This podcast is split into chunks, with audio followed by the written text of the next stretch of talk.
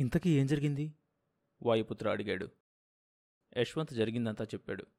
అంతా చెప్పి వాయుపుత్ర మనం ఆ వాహనాన్ని మనతో పాటు భూమికి తీసుకువెళ్ళాలి అన్నాడు.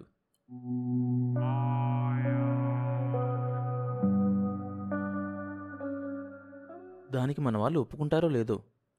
వాయుపుత్రకి ఆ అనుమానం ఎందుకు వచ్చిందో యశ్వంత్కి తెలుసు. ఇతర గ్రహాల నుంచి కానీ చంద్రుడి మీద నుంచి కానీ కాలుపెట్టి వచ్చిన ఆస్ట్రోనాట్స్ని వెంటనే జనంలోకి పంపరు. రాకెట్లోంచి వైద్యశాలకు తీసుకువెళ్ళి పరిశోధన చేసి క్షుణ్ణంగా పరీక్షించి మరీ వదులుతారు. ఇది నీల్ ఆమ్స్ట్రాంగ్ నుంచి జరుగుతూనే ఉంది.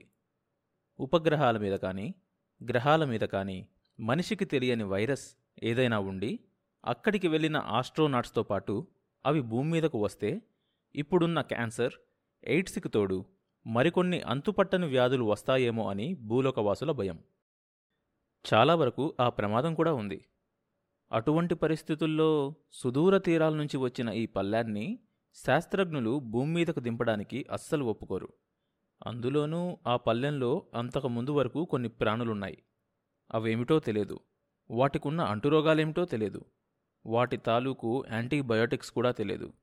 భూమి మీద ఉన్న ఆక్సిజన్ కార్బన్ డయాక్సైడ్ నైట్రోజన్ల మిశ్రమంతో ఆ వైరస్ విపరీతంగా వృద్ధి పొందే లక్షణం కలిగి ఉన్నట్లయితే మానవజాతి సమస్తం సర్వనాశనమైపోతుంది. మరేం చేద్దాం? అన్నాడు యశ్వంత్. మీరు దీన్ని ఎందుకు మనతో పాటు తీసుకువెళ్ళాలనుకుంటున్నారు ఈ వాహనపు అంతర్భాగం చాలా గమ్మత్తుగా ఉంది. ముఖ్యంగా సోర్స్ ఆఫ్ ఎనర్జీ ఏంటో నాకు అర్థం కావటం లేదు. దీనికి ఇంత శక్తి ఎలా వచ్చిందో తెలుసుకుంటే మనకి భవిష్యత్తులో పెట్రోల్ కెరోసిన్ ఎలక్ట్రిసిటీ వాటి అవసరం ఉండదు. వీళ్ళు ఈ విధంగా మాట్లాడుకుంటూ ఉండగా భూమి నుంచి సంకేతం వచ్చింది. ఏం జరుగుతోందక్కడ అన్న ప్రశ్నతో. తాను స్పృహ తప్పడం వాయుపుత్ర రావటం మినహా మిగతా విషయాలన్నీ వివరించాడు యశ్వంత్. అంతా చెప్పి మేము మాతో పాటు ఆ ఫ్లయింగ్ సాసర్ని కూడా భూమి మీదకు తీసుకువద్దామనుకుంటున్నాం అని పూర్తి చేశాడు. దీంతో భూమి వైపు నుంచి వెంటనే సమాధానం రాలేదు. మా నిర్ణయం కోసం కాసేపు ఆగండి అన్న సూచనతో రేడియో ఆగిపోయింది. ఈ విషయమై భూమి మీద సంచలనం ప్రారంభమై ఉంటుందని వాళ్ళు గ్రహించారు. ఈలోపులో వాయుపుత్ర యశ్వంత్తో ఆ ఫ్లయింగ్ సాసర్లో ప్రాణులేమీ లేవని మీరు నమ్ముతున్నారా? అని అడిగాడు. అవును అది ప్లానటరీ ప్రోబే అన్నాడు యశ్వంత్ క్లుప్తంగా. ప్రాణులు లేకుండా పంపినా లేక ప్రాణులు ఖాళీ చేసి వదిలిన నౌకల్ని ప్లానటరీ ప్రోబ్స్ అంటారు. వీటిలో రెండు రకాలు. సెకనుకు ఏడు మైళ్ళ కన్నా ఎక్కువ వేగంతో వెళ్ళేవి మొదటి రకం. అంతకన్నా తక్కువ వేగంతో వెళ్ళేవి రెండో రకం. ఈ మొదటి రకం అంతరిక్ష నౌకలు భూమి యొక్క అయస్కాంత క్షేత్రాన్ని దాటి సూర్యుడి కక్షలో పరిభ్రమిస్తూ ఉంటాయి. శూన్యంలో ఇవి ఎక్కడ ఉన్నాయో పట్టుకోవడం కష్టం. ఏ గ్రహం తగిలితే ఆ గ్రహం తాలూకు ఆకర్షణాశక్తికి లోబడి ప్రయాణం చేస్తూ ఉంటాయి. ఇక రెండో రకం నౌకలు తక్కువ వేగంతో ప్రయోగింపబడేవి. ఇవి తిరిగి భూమి మీదకే వచ్చేస్తూ ఉంటాయి. మారినర్స్ మొదటి రకం స్కైలాబ్స్ రెండో రకం. అంటే ఆ గ్రహాంతరవాసులు తమ అవసరం తీరాక ఈ నౌకని శూన్యం అనే చెత్తకుండిలో పడేసి వెళ్ళిపోయారంటారా? అవును. లేకపోతే ఎక్కడో సూర్యుడి దగ్గర ఉండవలసిన ఈ ఫ్లయింగ్ సాసర్ ఇక్కడ ఇటువైపు ఎందుకు వస్తుంది? యశ్వంత్ ప్రశ్నించాడు. ఆ గ్రహాంతరవాసులే తీసుకుని వచ్చి ఉండవచ్చు కదా? వాళ్ళకా అవసరం లేదు. వాళ్ళు రాదలుచుకుంటే మామూలుగానే వస్తారు. మనం ఇప్పుడు ఎంత వేగంతో ప్రయాణం చేస్తున్నాం? సెకనుకు పది మైళ్ళు గంటకి ముప్పై ఆరు వేల మైళ్ళు. అదే వేగంతో ఆ అంతరిక్ష నౌక కూడా వెళ్తోంది. అంటే భూమి ఆకర్షణలోకి వెళ్ళడం దానికిష్టం లేదన్నమాట.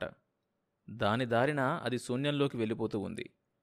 ఈ నౌకలో ఎవరూ లేరనేది దాన్ని బట్టే తెలియటం లేదా? వాయుపుత్ర రేడియో కనెక్షన్ తీసేశాడు. యశ్వంత్ అదిరిపడి అదేంటి? అన్నాడు. భూమి నుంచి కనెక్షన్ తాత్కాలికంగా తీసేశాను. అన్నాడు వాయుపుత్ర. వాళ్ళు అంతర్జాతీయ చర్చ జరిపి ఈ నౌక రావాలా వద్దా అని నిర్ణయించి మనకు ఆ నిర్ణయం తెలిపే లోపులో ఈ నౌక కాస్త మన పరిధి దాటిపోతుంది. అందుకే మనం మనతో పాటు దీన్ని తీసుకువెళ్తున్నాం. ఆ విషయం భూమి ఆకర్షణ పరిధిలోకి వెళ్ళాక అప్పుడే రేడియో బాగైనట్లు నటించి వాళ్ళకి చెప్దాం. మై గాడ్ ఇంత అడ్వెంచరా?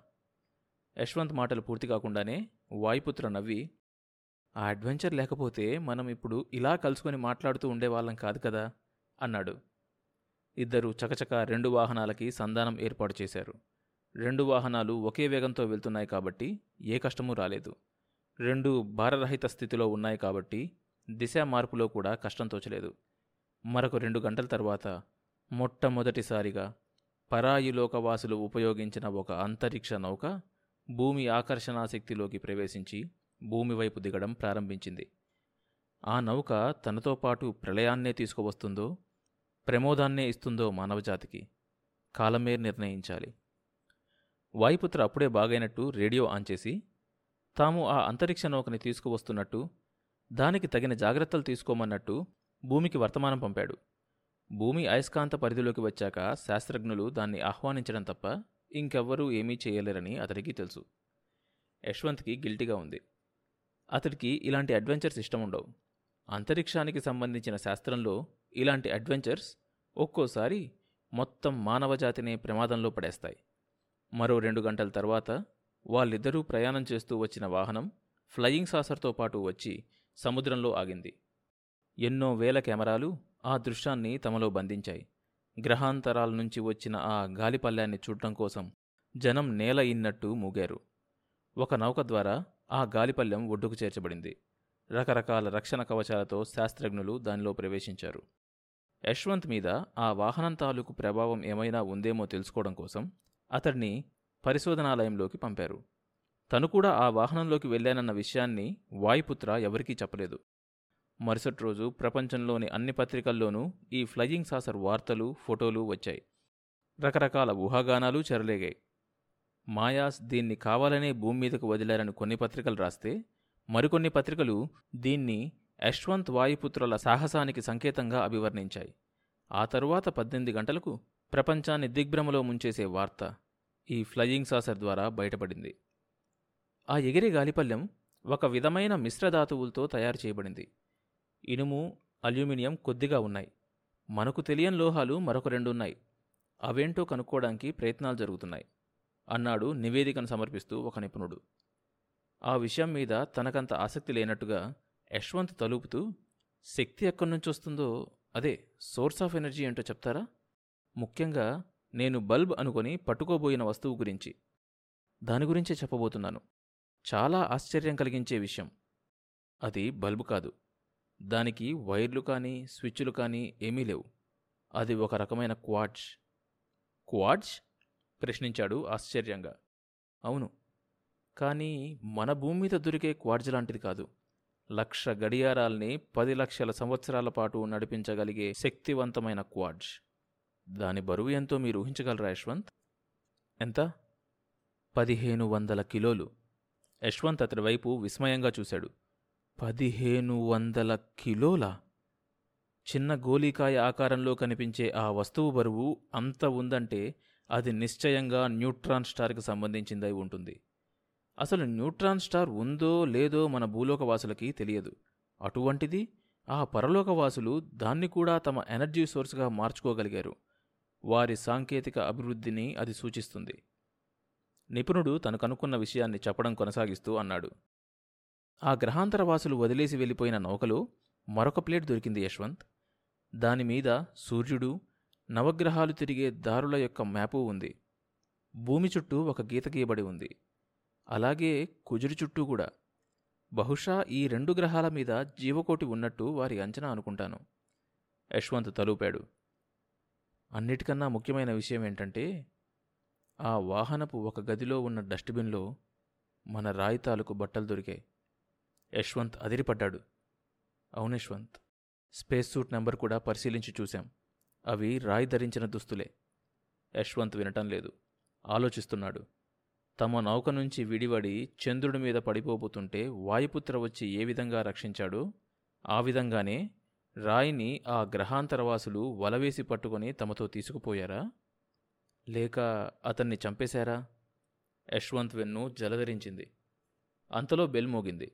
తమ తమ రంగాల్లో గొప్పవారైన మేధావులందరూ తమ తమ నివేదికలు పట్టుకొని మెయిన్ హాల్లోకి ప్రవేశించారు. అందరూ కలిసి ఒక నిర్ణయం తీసుకోవాలి. ఆ నిర్ణయం మీద భూలోకవాసుల ప్రాణాలన్నీ ఆధారపడి ఉన్నాయి. డియర్ ఫ్రెండ్స్ యశ్వంత్ తన ఉపన్యాసాన్ని ప్రారంభిస్తూ అన్నాడు. ఈరోజు మనం ఇక్కడ రెండు ముఖ్య విషయాలు చర్చించడానికి సమావేశమయ్యాం. మొదటిది ఇంటర్ ప్లానటరీ సొసైటీ వాళ్ళు మనకొక సంకేతం పంపారు. వివిధ గ్రహాల మీద ఉండే జీవరాశుల్లో ఎవరికైనా సూర్యుడి నుంచి శక్తి కొల్లగొట్టబడితే అభ్యంతరం ఉందా అని. మనకి తెలియని భాష నుంచి తర్జుమా చేయబడిన ఈ విషయంలో అసత్యమేమీ లేదని వాయుపుత్ర సరిగ్గానే తర్జుమా చేశాడని ఇప్పుడు మనకి నిరూపించబడింది. ఏ విధంగా? ఎవరో అడిగారు. గ్రహాంతరవాసులు సూర్యుడి దగ్గరగా కొంతకాలం మకాం వేసి వెళ్ళారు అన్నది వారు వదిలి వెళ్ళిన ఫ్లయింగ్ సాసర్ ద్వారా నిరూపణవుతుంది జవాబు చెప్పాడు యశ్వంత్. అంతకన్నా మరో ముఖ్య ఆధారం వారు వదిలి వెళ్ళిన ఫ్లయింగ్ సాసర్లో దొరికిన బల్బ్. నిజానికి బల్బ్ కాదని అది ఒక నిక్షిప్తమైన శక్తి అని మన శాస్త్రజ్ఞులు కనుగొన్నారు. ఈ నిక్షిప్తమైన శక్తి గురించి నేను నా అభిప్రాయాలు చెప్పబోయే ముందు సైన్స్కు సంబంధించిన కొన్ని మూల విషయాలు మాట్లాడతాను. అందరూ నిష్ణాతులు మేధావులు ఉన్న ఈ సభలో నేను ఇంత చిన్న విషయాలు మాట్లాడడం అర్థరహితమే అయినా ఇక్కడ ఉన్నవారు వేర్వేరు రంగాలకు సంబంధించిన వారు కాబట్టి ఈ విషయాలు కూడా చెప్పవలసిన బాధ్యత నా మీద ఉందని నేను భావిస్తున్నాను. ఆ తర్వాత ఏం జరిగింది తెలియాలంటే ఈ షోలోని నెక్స్ట్ ఎపిసోడ్ వినండి. ప్రతి సోమవారం మరియు బుధవారం కొత్త ఎపిసోడ్స్ రిలీజ్ అవుతాయి. ఈ షోని మీరు Apple podcast Google podcast Spotify Amazon music Gaana కానీ మరి ఏ ఇతర ప్లాట్ఫామ్స్లోనైనా సబ్స్క్రైబ్ చేసుకుని వినొచ్చు. కొత్త ఎపిసోడ్ రిలీజ్ అయినప్పుడు మీకు తెలియడానికి నోటిఫికేషన్ టర్న్ ఆన్ చేసుకోండి. అప్డేట్ వస్తుంది.